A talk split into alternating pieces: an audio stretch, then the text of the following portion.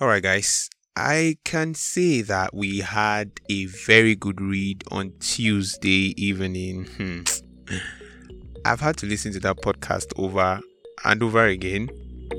And when someone received it, she was she said to me, "Well, I've read this book before, so I don't I don't think I need to listen to the podcast again." And I was like, "Me too. I've read it before, but I'm having to read it again." you know, the truth is, you don't know something because you heard something, or because you heard it once doesn't mean you know it now. Sometimes you have to hear it again and again and again and again and again and again and even again and again for you to finally say, I know this thing. Sometimes you won't even say you know it because you the, the thing would just automatically become a part of your life and you start living it without you having to say, eh, I know this thing and all of that. Sometimes when we even say we know something, it's a sign that we don't know it. If you know it, you will live it, all right? You will behave it, you will act like it.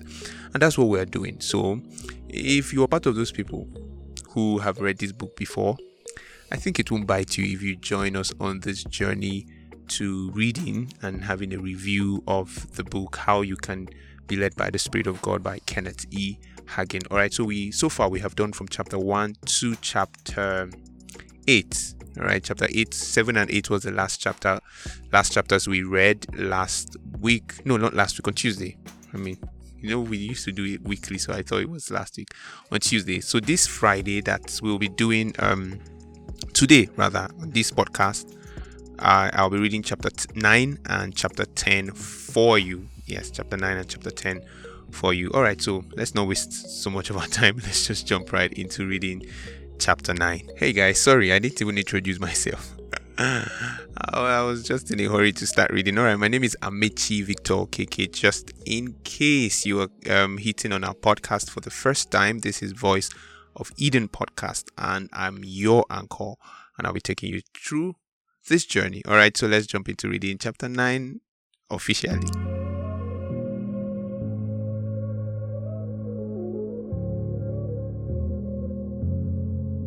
Hi there, my name is Amici and I'm the anchor of Voice of Eden. Aside this, I'm a pro graphics designer, a singer, and I just love God, which is most important. I'm on a mission to expose people to the truth of who they are in Christ Jesus, to build a generation that loves God, fears God, and serves God, to raise and empower people that cherish the Word of God. Aside this, I am passionate about some other things, but I won't share it, alright? So join me as we journey into God's rest. Chapter 9 Fleeced. A new heart also will I give you, and a new spirit will I put into you. And I will take away the stony heart out of your flesh, and will give you a heart of flesh, and I will put my spirit within you.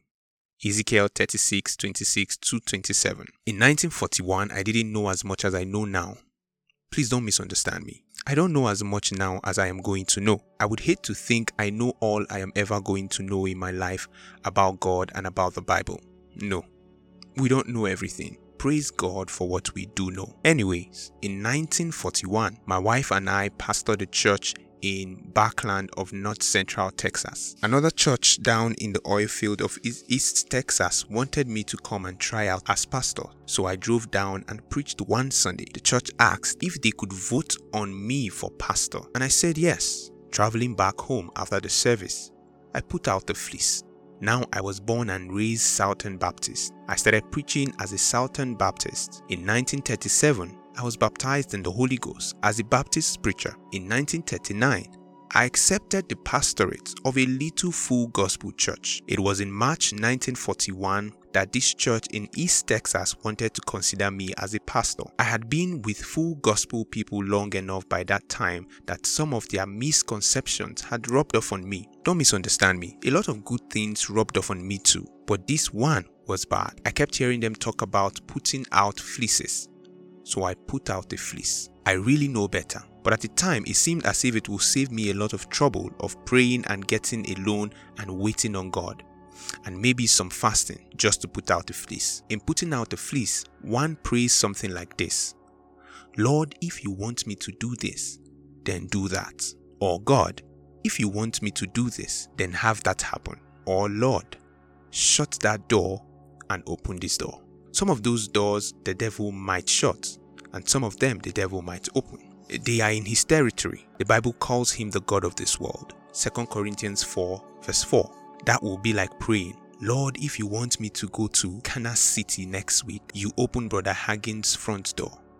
I might open it myself. I live there. You see, Satan can move in the sense realm. God has a better way of leading his children than by a hit and miss method such as fleeces. The New Testament does not say, as many that are led by fleeces, they are the children of God. Yes, someone might say, but Gideon put out a fleece back in the Old Testament. Why go back under the old covenant? We have something better. The old covenant is for spiritually dead people. I am not spiritually dead. I am alive. I have the Spirit of God in me. Remember, Gideon was not a prophet, a priest, or a king. Only those three offices under the old covenant were anointed by the Spirit of God. The Spirit of God was not personally present with the rest of the people. That's why every male had to present himself to the temple in Jerusalem once a year. The Shekinah glory, the presence of God, was kept shut up in the Holy of Holies. But when Jesus died on Calvary, the curtain that curtained off the Holy of Holies was rent torn, was rent torn in twain from top to bottom, and God moved out. He has never dwelt in earth made houses since. He dwells in us. It is dangerous for New Testament spirit filled Christian to put out fleeces. I know that from the word and I know it from experience. Back there in 1941, I said as I drove along, Lord, I am going to put out the fleece. I am just going to turn it over to you. I didn't realize that I wasn't turning it over to the Lord. If they elect me as pastor 100%, I am going to accept that as being the will of God and I am going to accept that church. I got every vote. That was my fleece. They elected me 100%. They missed God. I missed God. They got fleeced. I got fleeced. They got out of the perfect will of God, and God just let me do it.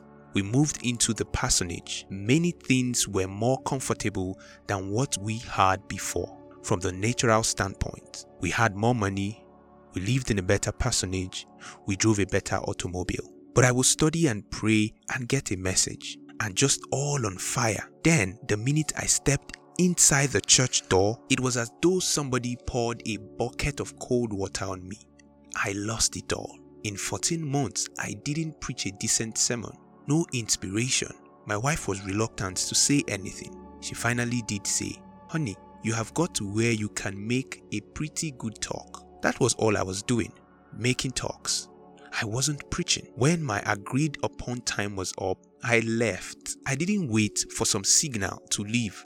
I just left. Later on in pastoring, I always wanted to go back there for a meeting because I wanted those people to know I could preach. They had never really heard me preach. Finally, in the course of time, I went back and held a revival. Folks' mouths fell open. We didn't know you could preach like that, they said. I said, Oh, yes, I preached like that before I came here to pastor, and I preached like that after I left here. Well, you didn't preach like that when you were here. I said, No, because we were out of the will of God. I was here out of God's will. You elected me out of the will of God. I learned about that fleece business. One time ought to cure a fellow. But some folks, even though none of their fleeces have ever worked, still put out fleeces. I never missed it again in going to any other church as pastor. And I didn't put out any more fleeces prayed and waited on God. I talked to God long enough so that I knew right on the inside what I was to do. Chapter 10 Following the Witness For thou wilt light my candle, the Lord my God will lighten my darkness. Psalm 18, verse 28. We left that church. We were asked by leaders of the denomination to take another church to fill in temporarily. So we did. Later, while I would be in my study praying, I would get a burden to go back to the church I had left as a result of the fleece. I hadn't finished what God wanted me to do there. Usually, this happened when I was praying about my sermon and the Sunday services in other tongues. Because remember, when I pray in tongues, my spirit prays, and the spirit of man is the candle of the Lord. I would get such a burden for the church I had left more than two years before. I would jump up and run out of the room to get away from it. Once I came to myself out in the street beside the church wondering, how did I get out here? To get out there, I would have had to run out of the church study, across the auditorium, and out the side door. But I didn't remember doing that. I was under such a burden for that church, and I was trying to get away from it. I didn't want to go back there to pastor. Finally, after about 30 days of that, I said, Lord, are you talking to me about going back there? Are you trying to give me some guidance? Then I said, Talk to my wife. She can listen too. One morning while we washed dishes, I said to my wife, Honey, if the Lord says anything to you, let me know. I didn't tell her anything more. Then I waited 30 days. You don't have to get in a big hurry about some things. The Bible says, He that believeth shall not make haste. Isaiah 28, verse 16. Faith doesn't get in a hurry. The devil will try to push you. He will say, Hurry up, hurry up, hurry, hurry, hurry. He will try to move you out of faith, move you into doubt, move you into unbelief, and get you away from the leading of God. 30 days later, as I washed the dishes and my wife dried them, I said, Has the Lord been talking to you? If He has, I don't know it. I got a little more pointed in order to bring her out. I said, Has the Lord said anything to you about going back to Dash? I called the name of the city where the church was. Oh, she said, I thought that was just me. Well, I said, Let's analyze what you mean when you say me. If you mean the flesh, then that wouldn't be right. But if you mean the real me, the man on the inside, the real you, then that is right. Remember that the Spirit is the candle of the Lord, then it is not just you, the outward man, it is the Lord lightening the candle for you, the inward man, the man on the inside. I want to ask you a question, I said to her, so we can ascertain just which this is. From the physical, from the mental, just naturally speaking, do you want to go back there? Oh no, it couldn't be you then, could it? It would have been better to say, it couldn't have been the flesh, the natural man, the outward man. You're not going to be thinking about doing something you don't want to do. I saw she had the inward witness just as I did. Sometimes the inward witness is there and people don't recognize it. I am convinced, I told her, that God is leading us that way. It would have to be God to open it up and get us back there. Let's just let Him do it. He did. Within a few months, without my doing anything to work it out, I was invited to preach a week in that church. Afterwards, the board asked if I would be interested in coming back to pastor. I didn't tell them I had something from God. I just said I might be. They said, We have all been talking and the church wants you back. Well, I said they would have to vote on me. So I'll tell you what I'll do. Just go ahead and vote, and I'll tell you afterwards. From the natural standpoint, my wife and I still did not want to go back there. Although we loved the people, we did not want to live in that town. We did not want to live in that house. In my heart, I wanted to obey God, but everything about my flesh recoiled. In my natural man, my outward man, and in my own natural human thinking and mind, I did not want to go back there. So, really, as I kept praying and fasting while the church board was making all the proper announcements and advertising the election, I was actually saying to the Lord that I didn't want to trust that inward witness I knew both my wife and I had. I was over into the third day of a fast. I wanted the Lord to move in some spectacular way. I wanted some kind of word, tongues, and interpretation of prophecy, or God just to write up in the sky go to that place.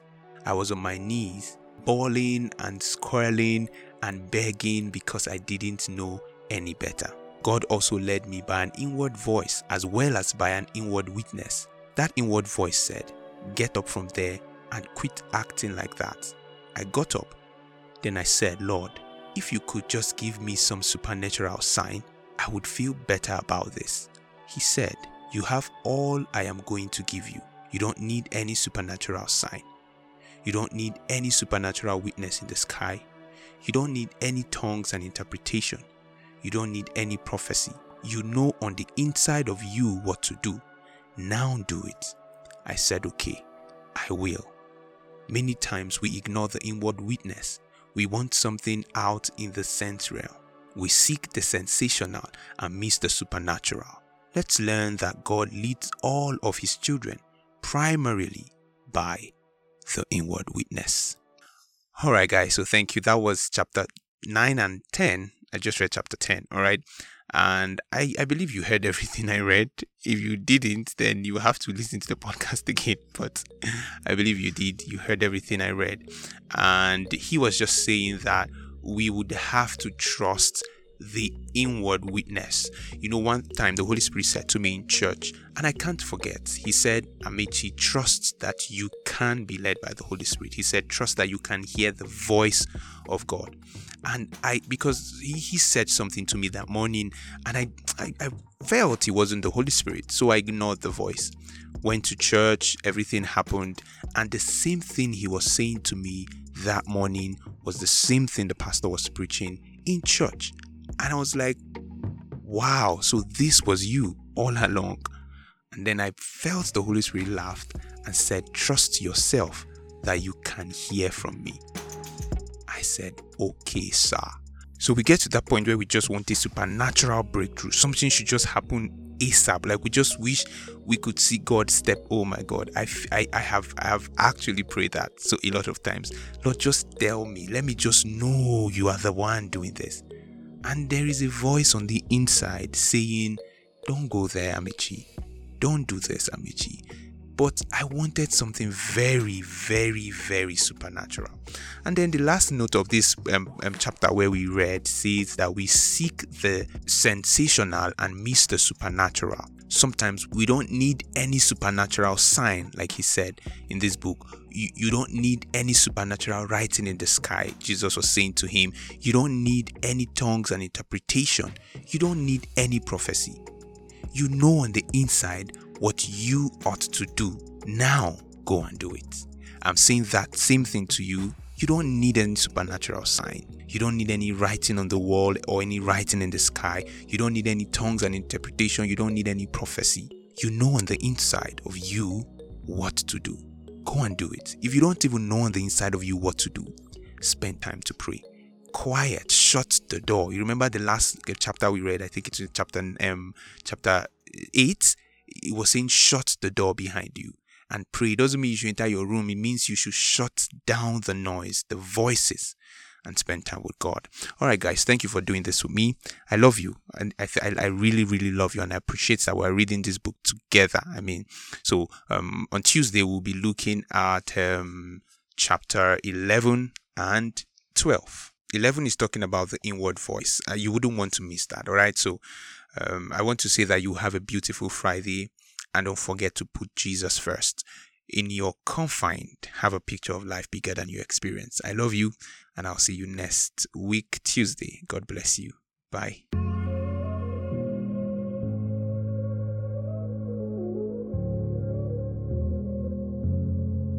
Hi there. My name is Amici and I'm the anchor voice of Eden. Aside this, I'm a pro graphics designer, a singer, and I just love God, which is most important. I'm on a mission to expose people to the truth of who they are in Christ Jesus, to build a generation that loves God, fears God, and serves God, to raise and empower people that cherish the Word of God. Aside this, I am passionate about some other things, but I won't share it, alright? So join me as we journey into God's rest.